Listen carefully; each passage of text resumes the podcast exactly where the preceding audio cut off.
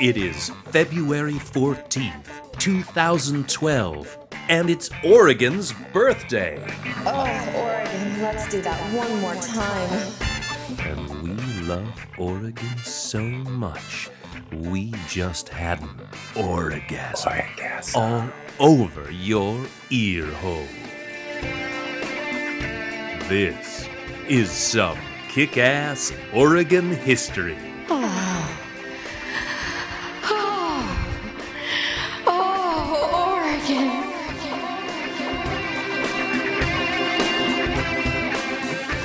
Welcome to another installment of Kick Ass Oregon History, a survey created by the geeked out history folks at orhistory.com. We profile only the most badass Oregon stories. It's all Oregon sex, drugs, rock and roll, and earth shattering, devastating destruction. Basically, the good stuff. Today, for Oregon's birthday, we're going to be looking at yarns, stories, tall tales that tend to hang on for a while. They are usually based in truth, and ultimately they are true stories. But these tales have evolved and become accentuated over the years. Some details have been forgotten, and others certainly exaggerated over time. Take Paul Bunyan. Paul's axemen ate so many flapjacks they couldn't supply the demand. Ole the blacksmith made a griddle so large you couldn't see across it when the smoke was thick. Sourdough Sam had fifty men with pork rinds tied to their feet, skating around the griddle to grease it. The batter was mixed in large barrels, and it took a strong cook just to turn the flapjacks, let alone get them to the table. One can imagine that this fanciful tale of a big breakfast is based on the fact that lumberjacks can eat a shit ton of pancakes. Of course, the question comes to mind is a yarn history? And it's a legitimate concern on a site such as orhistory.com that prides itself on delivering accurate, analyzed historical interpretations. The straight shit, one might say. And as to whether the yarns are actually history or not, we answer with a resounding maybe. Historian and fact checker Doug Kenck Crispin. Yarns are usually based on actual historical figures and events. And furthermore, they represent a version of historical interpretation. Those that adapted these stories over the decades have added their impressions of the times to these tales. They formed or sculpted these stories to be of value for their own time and place. These yarns are folkloric. They're filled with our state's heritage, and while they may not impart some amorphous quality known as the truth in these stories, they certainly give us a double helping as big as Paul Bunyan's syrup pitcher of Oregon's character. In the 50s and 60s, and even into the 70s, there were numerous volumes of these types of Oregon yarns available on the market. Over time, these selections have fallen out of vogue and are not as prevalent as they once were. A discerning eye can still find them to this day at yard sales, secondhand bookstores, and on the goddamn internets, if you must. And we recommend that you seek them out. In today's podcast, we will be looking at tales from these books collected by Bill Gulick and Ralph Friedman. These historians and folklorists didn't write these sagas, they merely accumulated, edited, and circulated these accounts. And we at Kick Ass Oregon History feel that these tales are worthy of a resurfacing, a remembering. By examining these legends, we'll hopefully come away with a better understanding of how our state has changed over the fleeting years.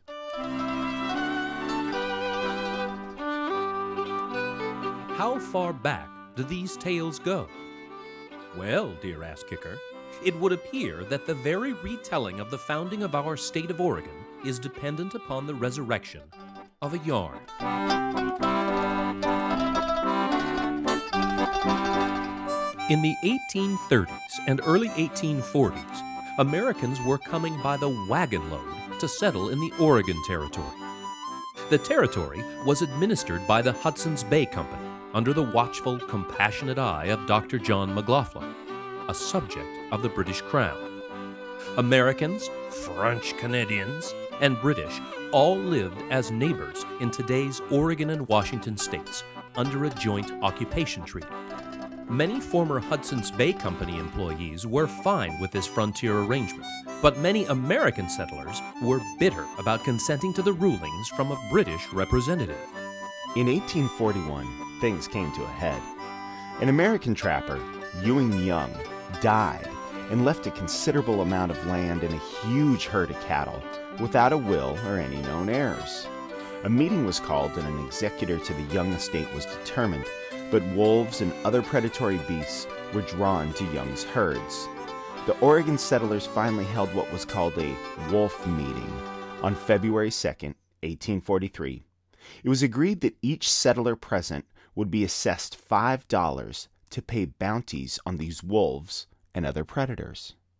Some claimed these wolf meetings were concealing a secret agenda and at the second Wolf meeting on March 16, 1843, this underlying issue was revealed. Many in attendance, mainly Americans and French Canadians, got what they wanted. A resolution was unanimously adopted for the appointment of a committee of twelve to take into consideration the propriety of taking measures for civil and military protection of this colony. Two months later, on May 2, 1843, in the corner of a warehouse owned by the Hudson's Bay Company at Champoeg, a meeting was called to assert a more American governance of these Oregon lands.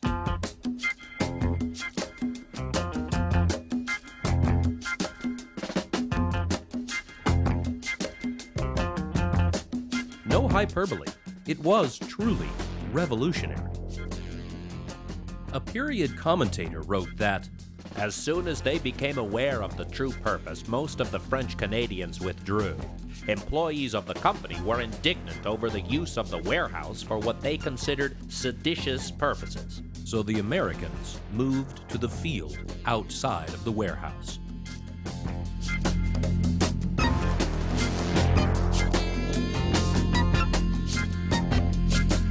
A great debate and much milling around the field ensued. Legend has it that famous trapper and mountain man Joe Meek shouted out, Who's for a divide? All in favor of the report and an organization, follow me! The yarn states that in the end, 50 men stood on one side of the field, 50 stood on the other, and two undecided French Canadians stood in the middle. Etienne Lucier hesitated because someone had told him that if the Americans won, the United States would tax him for every window in his house. Eventually, these abstainers were convinced to join the Americans, and by a slim 52 to 50 vote, a territory governed on American principles was decided. The territory would not become a state, however, until President Buchanan made it so with his dashing signature on February 14, 1859, Oregon's birthday.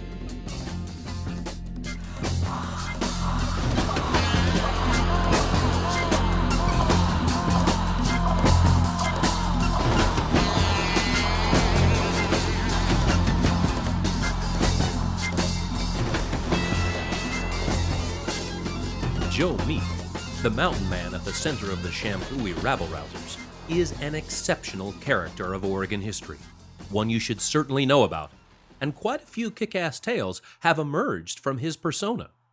By calling for the divide, he established himself in the ledgers of Oregon history. Not as the father of Oregon, for that illustrious title is bestowed upon John McLoughlin, Maybe Meek is more the sperm of Oregon, or Oregon's ball sack. If Oregon was a bastard child, Joe Meek would be our mama's dirty little secret.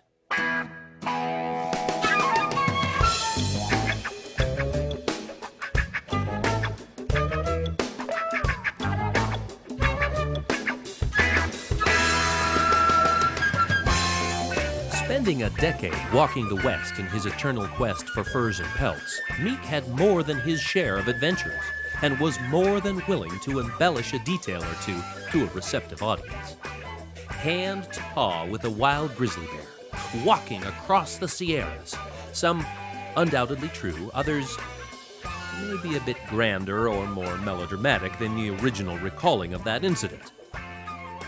And Meek could talk. He was said to have been able to talk the bark off a tree. It was also said that when he spoke, squirrels would drop their nuts and sit on a tree limb and listen. One yarn has Meek spinning. You call this bad weather? You call this trouble? You should have seen me and Milton Sublette one time up in the Tetons. We were afoot. We had no victuals, and I'd carried Sublette on my back for eight days, 'cause his leg was broke and him a pot bellied critter weighing 250 pounds. Do you know what shape my feet was in when we finally got to camp? Well, sir, I set old Sublette down and took a look. I'd been wondering why I'd been sinking to my ankles at each step, and now I see why. All I had left was ankles. For the last 40 miles, my feet had been worn off clean to the instep.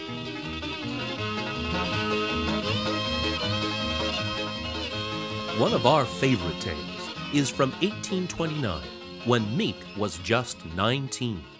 He was with a trapping party near the Yellowstone River, and a band of Blackfoot broke the party up, and Meek ended up wandering through what is today's Yellowstone National Park. He recalled an almost alien landscape and remembered that the whole country beyond was smoking with the vapor from boiling springs and burning with gases issuing from small craters, each of which was emitting a sharp whistling sound. Another account can be found in an 1844 letter written after the Champoeg vote. Peter Burnett penned that we selected a tall Tennessean, Joseph L. Meek, for our sheriff. He had been in the mountains with William L. Sublette for eight or ten years, is exceedingly good humored, very popular, and as brave as Julius Caesar. The first warrant he had delivered to him was issued for the apprehension of a very quarrelsome and troublesome man who resisted Meek with a broad axe. But Meek, presenting a cocked pistol, took the fellow nolens volens. Meek was not a lazy man but he seemed to have an indifference to civilized life for most of his early years. His daughter Olive said, As long as I knew him, he was perfectly willing to let someone else do the work around the place. When it came to fighting Indians, or hunting, or trapping, or making long, dangerous trips, there were few men as willing and as good as father was, but he had no liking for manual labor. Meek gave up trapping in 1840 deciding to settle down, to use the term loosely, in the Willamette Valley. He was opposed to settling in the woods because of the amount of work required in felling all those trees. His Shoshone wife, Mountain Lamb, had returned to live with her kin and had left their three year old daughter, Helen Mar, in Meek's care. Meek traveled to the Whitman Mission, operated by Dr. Marcus Whitman and his wife, and asked Narcissa Whitman a favor.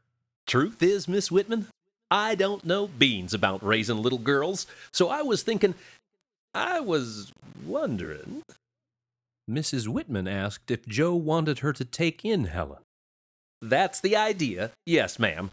I know she don't look like much, but she's bright as a button and mine's pretty good if you're firm with her. And she does need a good home. Mrs. Whitman agreed and gave the child a much needed bath, a haircut,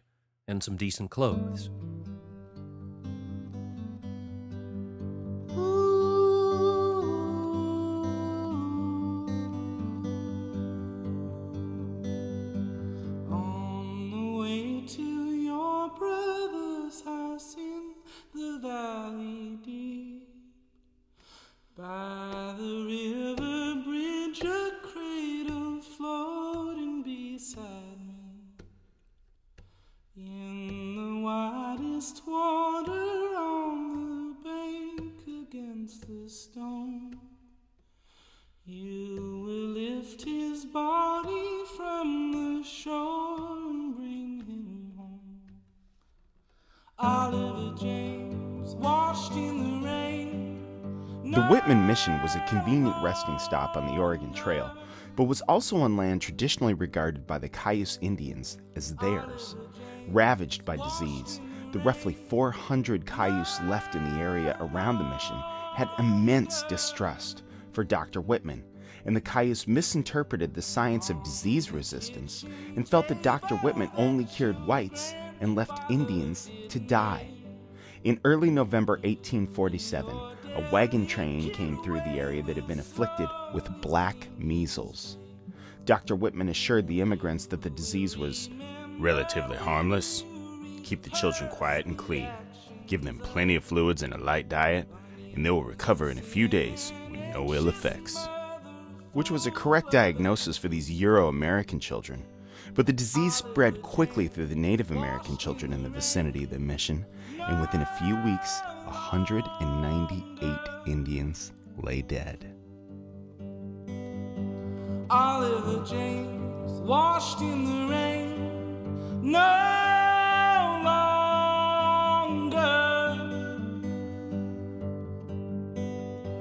The Cayuse wanted revenge, and they got it in a big way.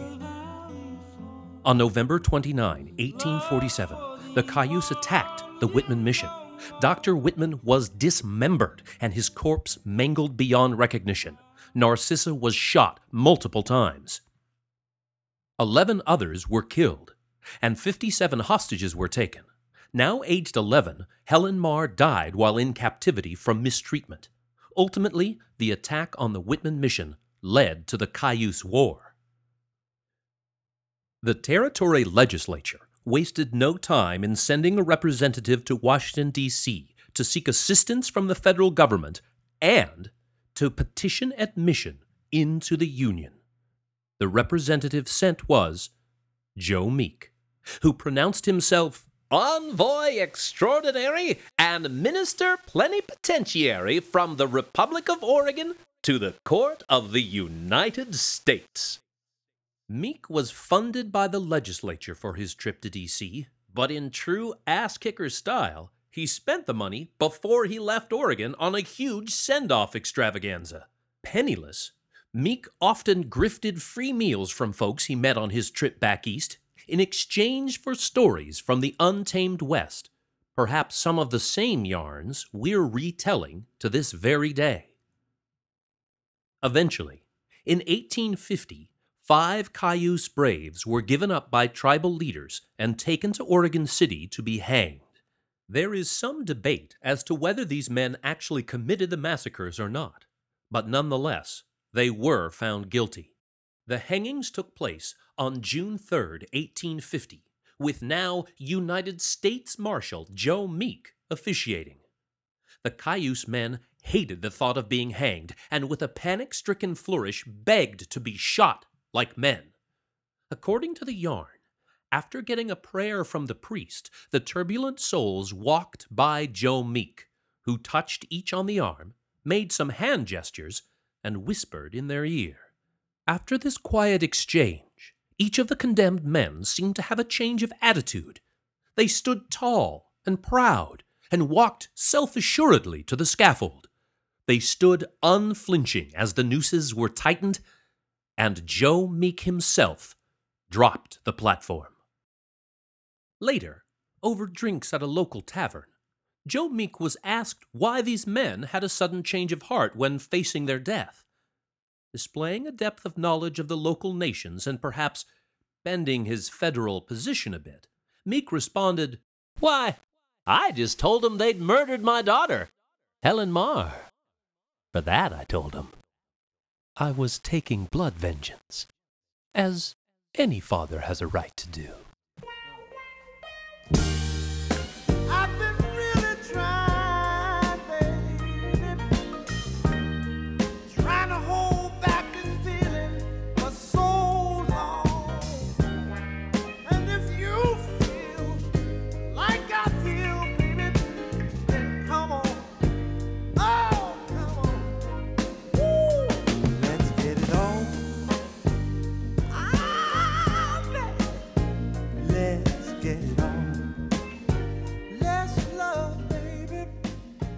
Thank you for listening, ass kickers, and be on the lookout for future podcasts by our crew.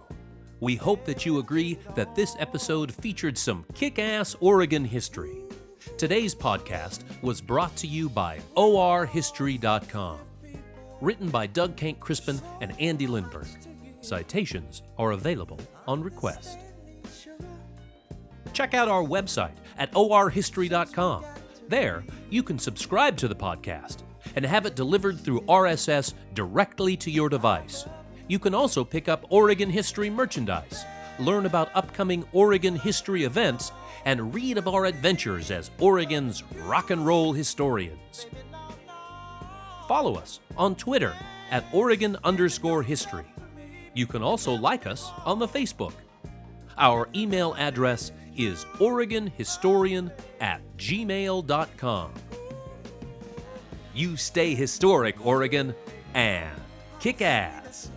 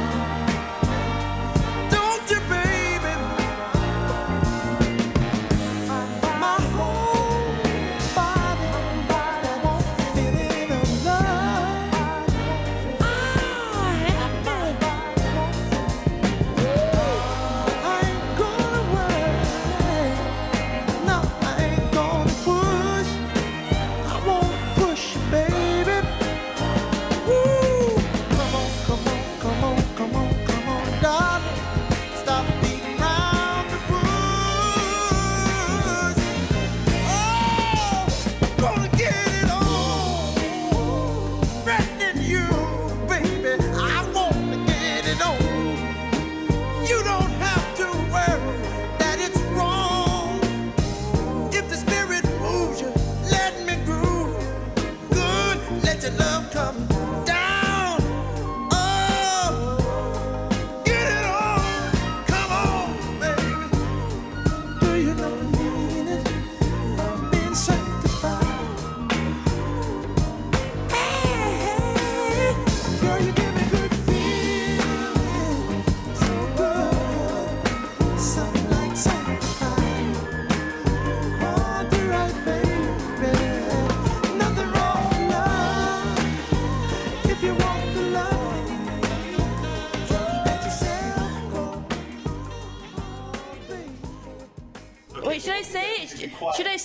Should I say that like I want the whale to explode on my face, or I want your whale to explode on my face, or I j- like what? How do I say that? How do I This set that right up? here is going in the outtakes at the very end. I think the I think the, the Hey Oregon, I want your whale to explode on my face is is probably the most sultry. And that, that makes sense. People know.